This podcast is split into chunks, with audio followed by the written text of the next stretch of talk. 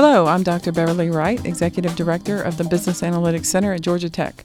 This is the Analytics Buzz, a podcast about trends, tools, techniques, and talent related to data science and analytics. Our podcast uses an interview format with industry and academic leaders and is intended for analytics interested business professionals from the U.S. and beyond.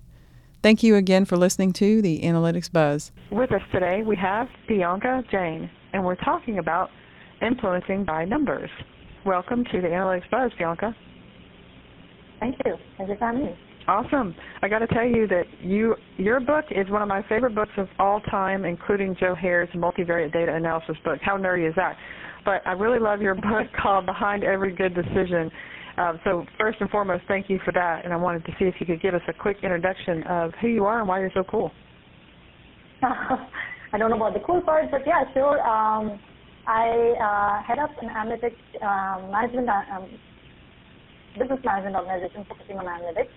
Uh, it's called Aryng, and uh, what we do on the corporate side is training, recruiting, as well as um, consulting.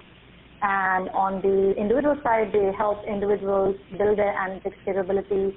We have options specific to career transition to analytics. Uh, we have offerings for analysts who are looking to become a powerhouse analytical experts and also uh, for business professionals who are looking to learn analytics. And my background has been in analytics for many years. I've, uh, prior to Aryng, I've headed up um, leadership um, roles, have had leadership roles in, in analytics with uh, companies like PayPal and uh, Adobe and such. Very cool. And Aryng is A-R-Y-N-G, is that right? Is that in California? Okay. That is, yeah, these other San Francisco. Very nice. I hope you're having good weather like we are. Well, today it's a rainy day, but. Oh, sorry about that. I won't rub it in your face then. so uh, we're talking today about um, influencing by numbers. So what does that mean uh, to influence by numbers specifically in the business arena? It is. It is one of my favorite topics that we Beverly. It's just one of those things that is you don't. You know, I, I've seen so many good, uh, good projects, good analysis gone to gone to waste because that aspect of presentation or, or in, in, in proper influencing wasn't done right. So I think it's a very important topic, and I'm so glad we are talking about it.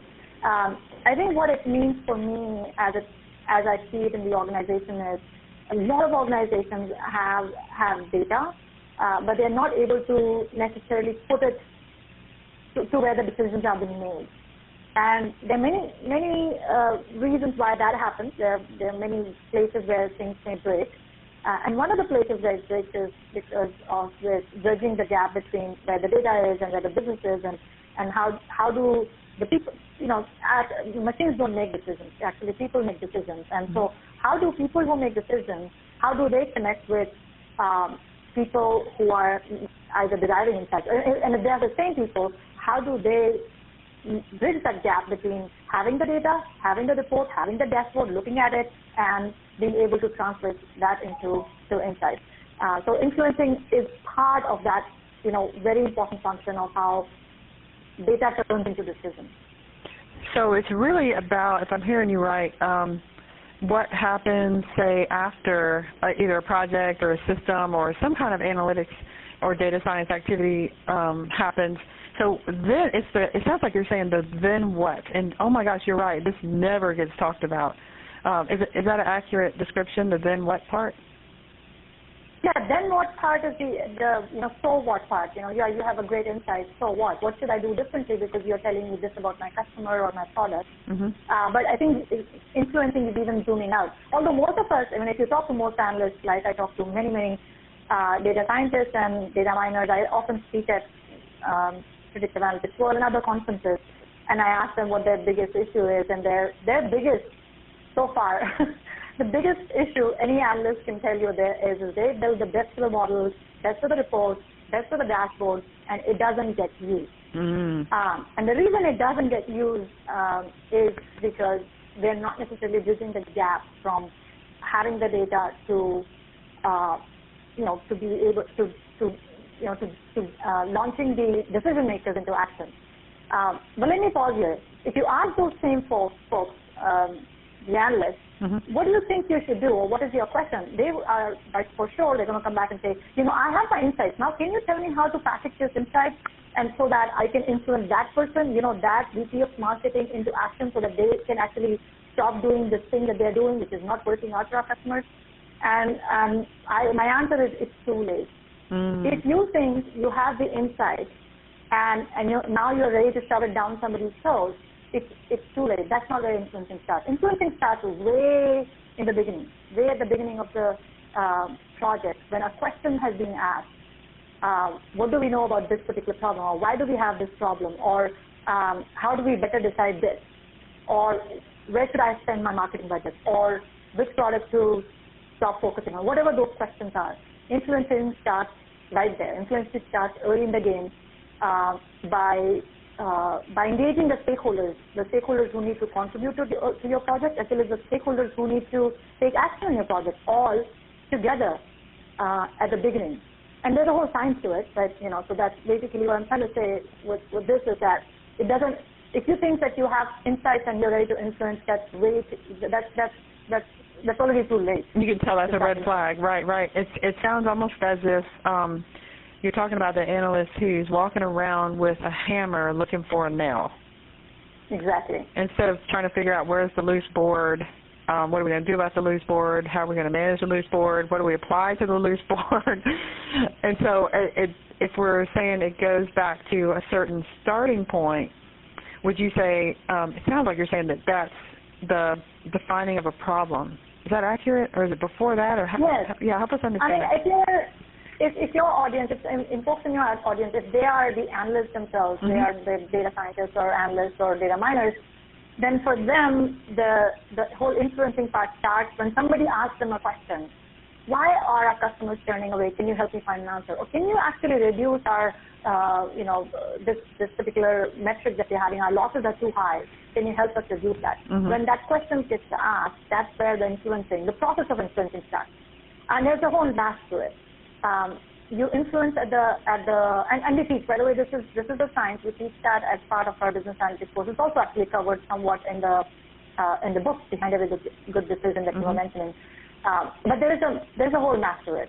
Um, or the science to it. And the science is, science says you engage with your stakeholders with meaningful questions to understand what is really happening. So you don't you don't jump to solve the first question that comes out of your stakeholders now, mm-hmm. what you try to do is use consultative approach to really understand what is really happening, what is really bothering them, what are the constraints they are facing, who, what are they accountable for, what is keeping them up at night, uh, when do they need to, need to make that decision by, what action they are ready to take if they get this answer. All of those things you need to understand and formulate into a real business question before uh, you launch into the analysis. So that's kind of first step. The mm-hmm. second part of it is um, so now, once you, once you start doing that, you will see your the attitude of your stakeholders completely changes towards you. They will uh, see you as a partner in solving this problem. You know, you, you're both together pushing this big, big, this big boulder up mm-hmm. the hill. Mm-hmm. So you become a partner in solving this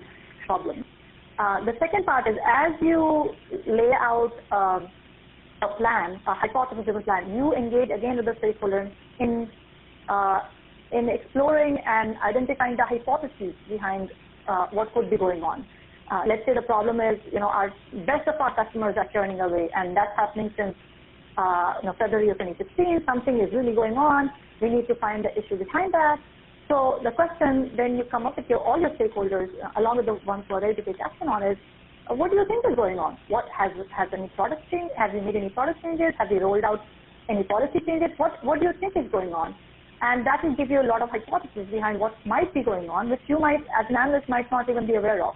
So what you do is you you collect, you collectively take input from all the stakeholders to build this uh, unit of information, which is then your part to prove it out. Right? So you have a set of hypotheses that you're going to use the historical data to prove it out.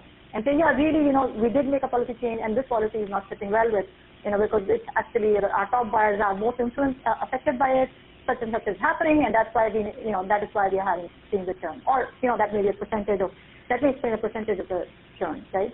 So, but that cannot happen if you don't select a good body of hypotheses. Uh, also, your stakeholders are more, especially those who are ready to take action on, they're more ready to be influenced when you come with the insight, then they have provided you input Mm. towards that insight, towards that question. So they have been they have been in the same room. They have told you what their ideas are, and then uh, when you uh, of course, and so you have generated the hypothesis, but then you don't stop there. You then put a, put this all together in a nice little neat one pager or many pages analysis plan and get a get a sign off by the stakeholders. This is what we talked about. We met Monday. We met here Thursday. We did the brainstorm. And here, come Friday or next Monday, I have this analysis plan for you. This is what we agreed on. At that point, you're giving the stakeholder another chance and saying, no, no, I don't like your methodology. No, no, this is too late. By that time, my decision will already be made, and so on. Right? So there is there is this. Um, what, what you're trying, what you're doing here is you're, you're, you know, many people think influencing is one way. What you're actually doing, influencing is actually two ways. You're you're taking input from the stakeholders and and bringing them to your side so that it's no more your job to influence. It's they are collectively solving the problem together. You you guys are together collectively solving the problem. Mm-hmm. So that's how you know. So that's how you're building the influencing. And then then there's the whole um, aspect of when you're finally done with the insight, when you have some insight, By that time, you've primed your stakeholders enough. They are waiting for the insights because they know come Thursday in your analysis plan. You, you said already your first milestone was checking with checking with um, Sam on Thursday with my first set of insights, and they're waiting for you already Mm. uh, to provide insight. And they're, oh, what did you find? Uh, am I, are we ready to take action? And then when you make the final presentation, um, they are primed. They already know the early insights. They know the problems. They know the hypothesis. Everything is ready. So that's kind of, you know, you're setting up the stage for that grand finale. Uh, and that's why when you think that I already have the insights, let me see who I can shove it down the throat and influence, that doesn't work. Because Right. you haven't done that, all that all that groundwork. Yes, I got you. I'm going to come back to that um, that that thought and that list. I jotted some things down. Um, I'm going to come back to that in a second, but I just want to point out one um, one thing I heard that I think will resonate on your end uh, from one of my students. I was teaching a graduate class. I teach um, a business analytics practicum and big data analytics and business uh, courses here at Georgia Tech.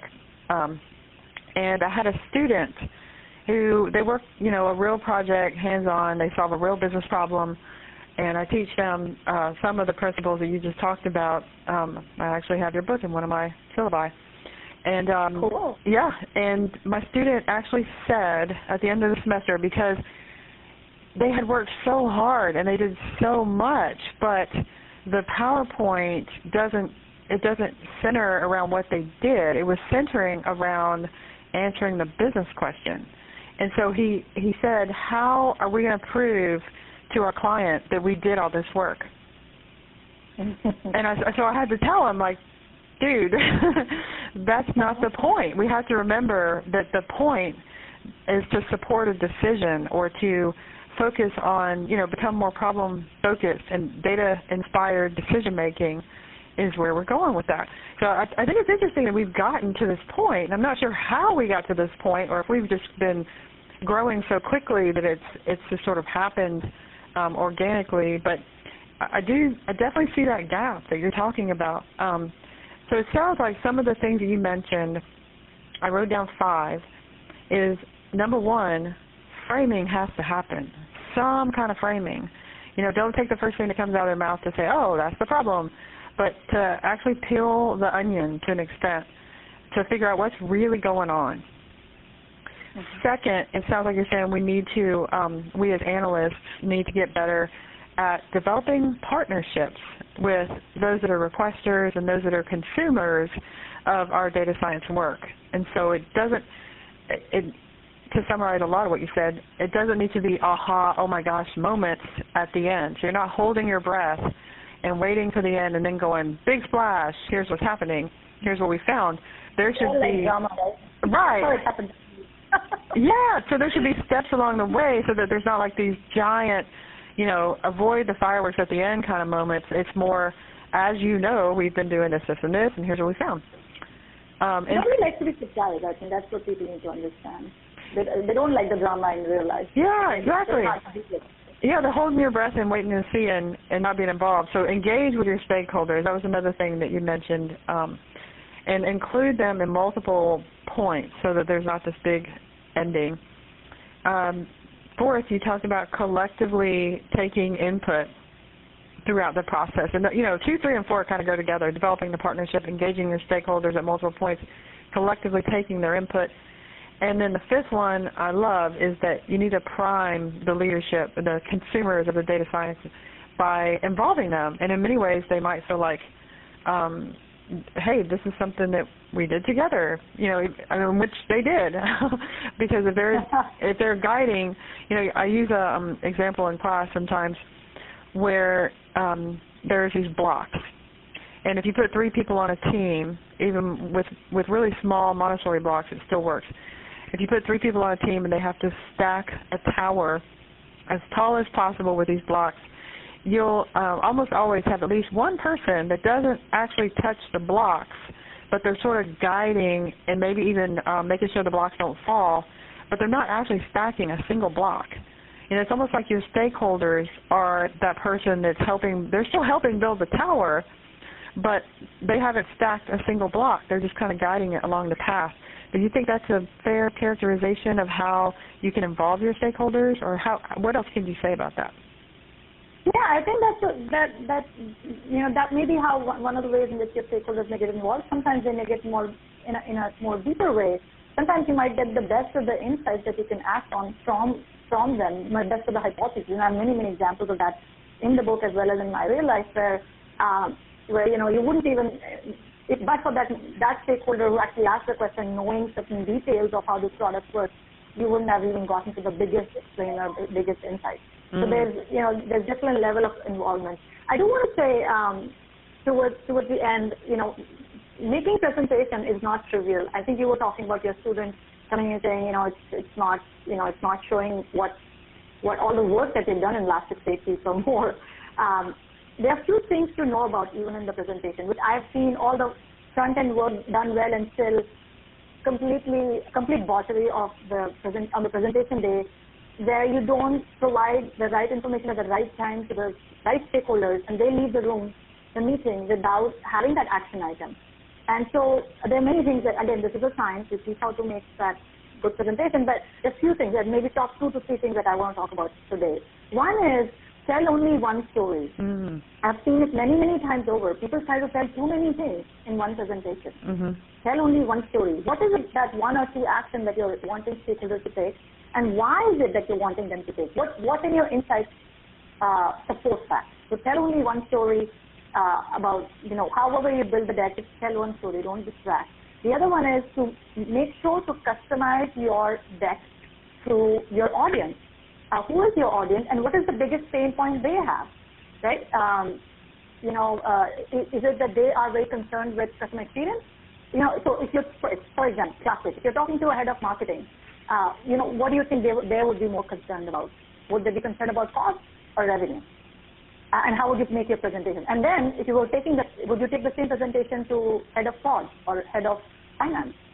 No, right? Because the finance person may not care as much about revenue, they're talking about bottom line, and your your um, your marketing person or the head of business unit uh, maybe talking, you know, maybe maybe more concerned about driving the top line. Mm. So you have to make your presentation, and your same insight, same presentation may take many forms as you present. If you if, if it turns out that you need to make presentation to many stakeholders, so you you have to customize your presentation to your um, to your audience and also to their style, which many times we don't know. But sometimes uh, different audiences have different styles. Some people like to be told what it is first and then the explanation. Some people like the explanation first. They, they like the build-up, you know, explain, explain, explain, and then tell me what it is that I need to do. So you need to understand what their style is as well mm-hmm. to make a presentation where, where, you know, people walk away and say, okay, I got it, I'm ready to take action.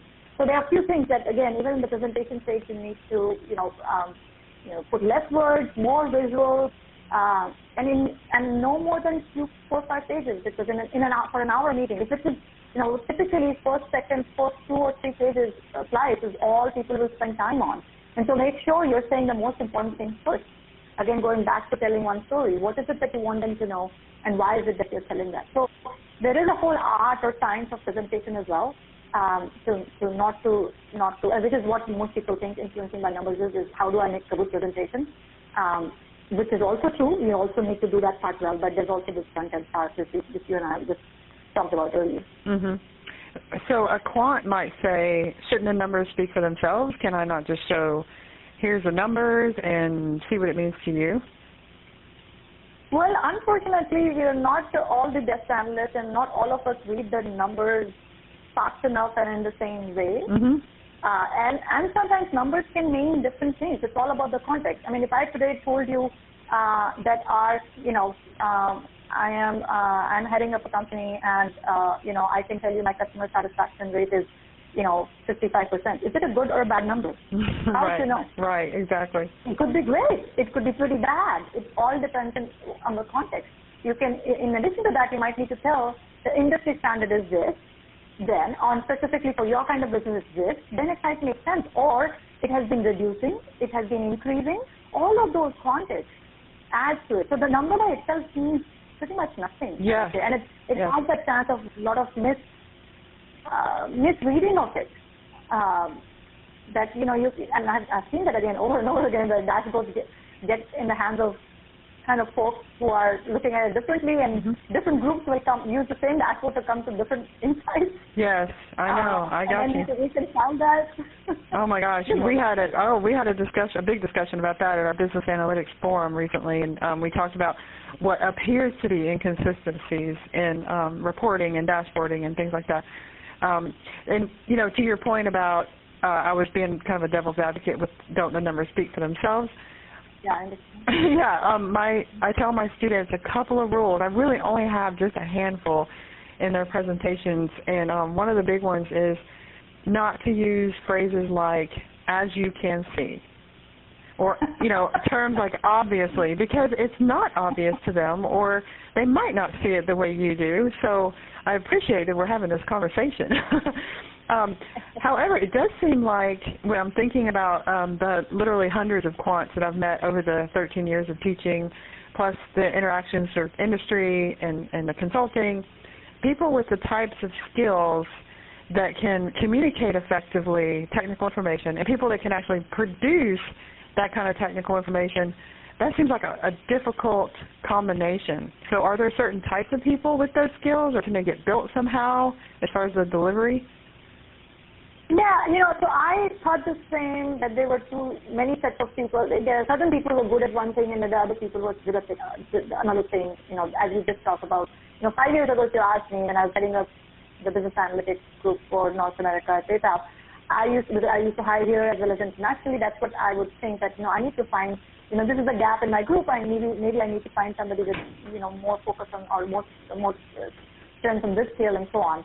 Uh, but after five years of training people, um, many analysts, many data scientists, as well as very business professionals, many stakeholders, and even, even executives in both corporate setting as well as the other sides, I'm now more than confident and can say with confidence that you can learn this uh, any data scientist analyst who is willing to learn, who is interested in learning, they have to be willingness to it. But if they're interested in learning, really, how do you not stop at your best model and, and most complex model or whatever else? Then how do you take it beyond that? Um, if they're interested in taking it beyond that, they're interested in making sure that their insight turns into decisions and turns into dollars or savings or you know solving world problems then um, then they need to learn this and they can learn this. There is a science behind it, as I just said. You know, we, we walk. We, this is what we call green track or business track, also in the book. There's a whole science behind it. If you can practice and practice and practice, and then you get good at it, and then then then basically your value would be many times over for the organization than it would be if you didn't have it. Awesome you might be the first person I've ever heard say that. So that's really encouraging that um, it doesn't have to be something you're born with or something that kind of happens um, naturally, that you can actually be trained in those types of skills. So very interesting. Absolutely. So to, to round this off, um, if you had to pick one piece of advice, um, what would you, what one piece of advice would you give an analytics professional looking to communicate technical information in a more meaningful way? engage, engage, engage with your stakeholders. Mm.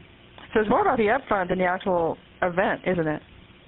Uh, all, all of it, all mm-hmm. of it. I mean, all of these points where you can, you can, you can basically let the ball drop. But You know, you need to engage early, engage, engagement starts early, but keep the engagement going. Don't say, oh, got it, got your question, go away for a few weeks and then come back. I have the insight. You won't believe. It doesn't work. Mm. It doesn't work. Even though it's dramatic, it's like movie-like, but it doesn't work. Yeah. Just people will be ready. They will poke holes in your inside. All of that will happen. I've seen it many times over. Gotcha. Thank you so much, Piyanka Jain, CEO of Aryng and author of one of my favorite books, Behind Every Good Decision, for your insights today. It was great to be here with you. Thanks again for listening to the Analytics Buzz, a podcast about trends, tools, techniques, and talent related to data science and analytics. Please connect with the Business Analytics Center at Georgia Tech via our website and join my network on LinkedIn, Dr. Beverly Wright, Executive Director of the Business Analytics Center. Thanks again and have a great data set.